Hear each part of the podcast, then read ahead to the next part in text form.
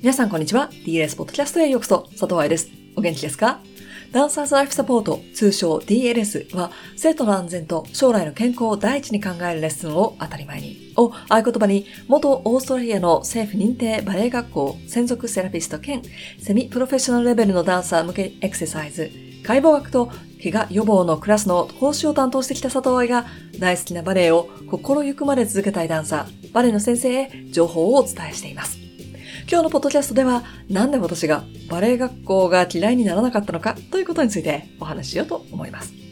今回が初 DLS ポッドキャストの人は多分わからないと思うので、過去のエピソードたちに戻ってみてください。もしくは、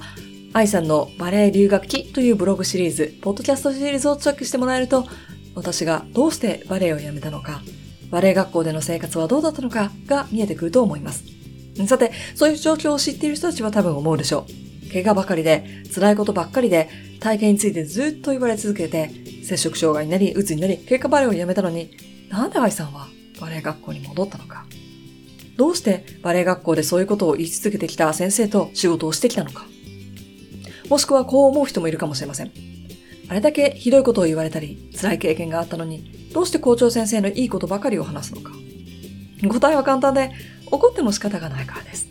だって過去に戻って何かを変えることができないから。そして当時の先生たちのほとんど、全員とは言わないよ。だけど、ほとんどの先生たちが生徒のためを思って彼らの持っている知識を使って指導してくれたと思っているからです。わからないことはわからないのです。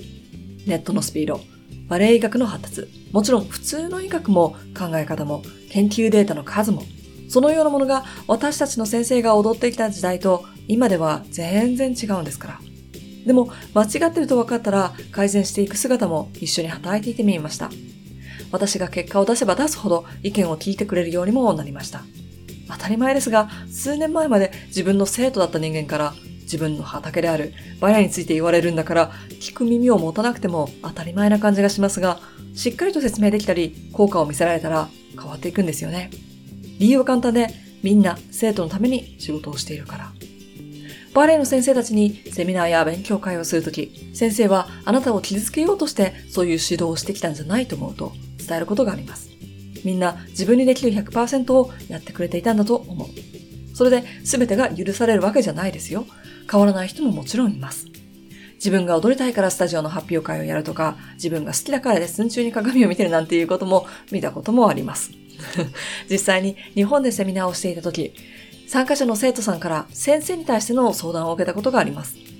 レッスン中、先生が携帯でゲームをしている。先生は隠してるつもりだけど、鏡越しに見えてる。どうしたらいいですか？って。その子はバレエをやめました。当たり前ですよね。そんなスタジオで踊りたいと思う人はいないでしょう。だけど、過去は変えられない。だからこそ、今、私ができることは何かと考えたときに、バレエ学校で同じような生徒を作らないために、私ができることをやっていく。そして先生たちの良いところを真似して、悪いところはたとえ私が受けてきたレッスンだったとしても同じことはしない。これを徹底していくしか前に進む方法はないと思ったんです。そうは言っても私自身もたくさん間違いを犯してきました。ちっちゃいところでは、トーシューズのサイズが間違ってるから親指が痛いと分かってたのに、彼女が有名なフィッターさんで合わせてもらったから大丈夫っていうもんだから放っておいたとか、聞きかじった情報を中途半端に伝えたりとか。この前インスタでオーストラリアバレエ団ではレッスンの前のストレッチをやめたそうですと書いてあった投稿がありました。もうようやく日本でも当たり前になったかなと思って読みに行ったら次に書いてあったのが理由はわかりませんという投稿者の言葉。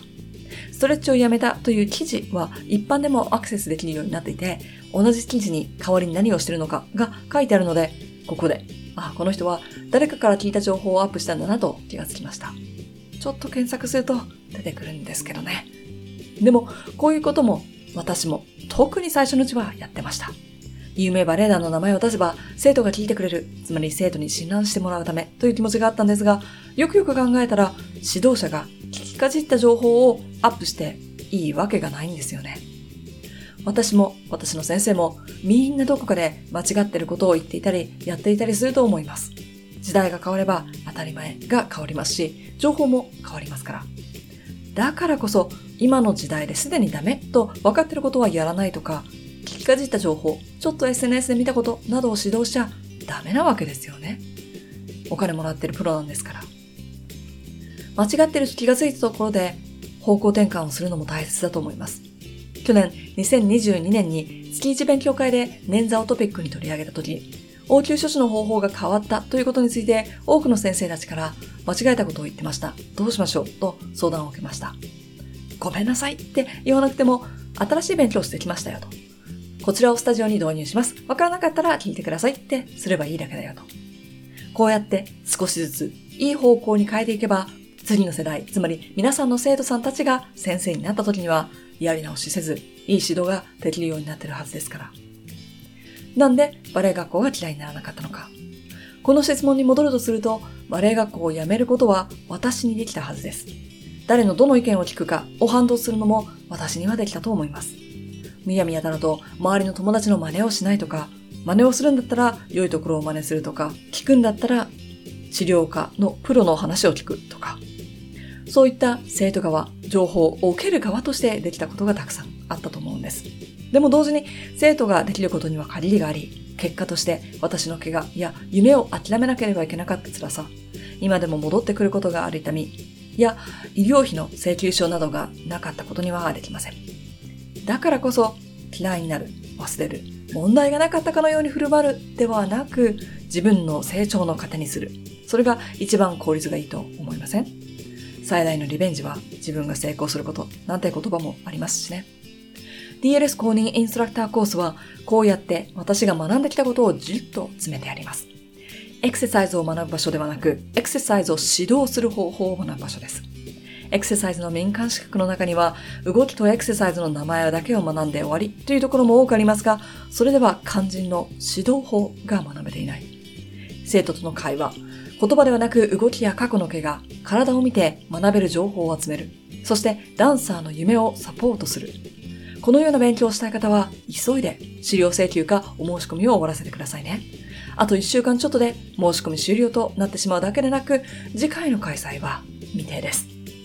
DLS を知って日が浅い人は、教師のためのバレエ解剖学講座、モジュール1、2をはじめとする春のセミナーの方がいいかもしれません。年に一度だけのセミナー情報、詳細は www.dancerslifesupport.com でチェックしてください。今日も最後まで聞いてくださってどうもありがとうございました。ハッピーダンシング、佐藤愛でした。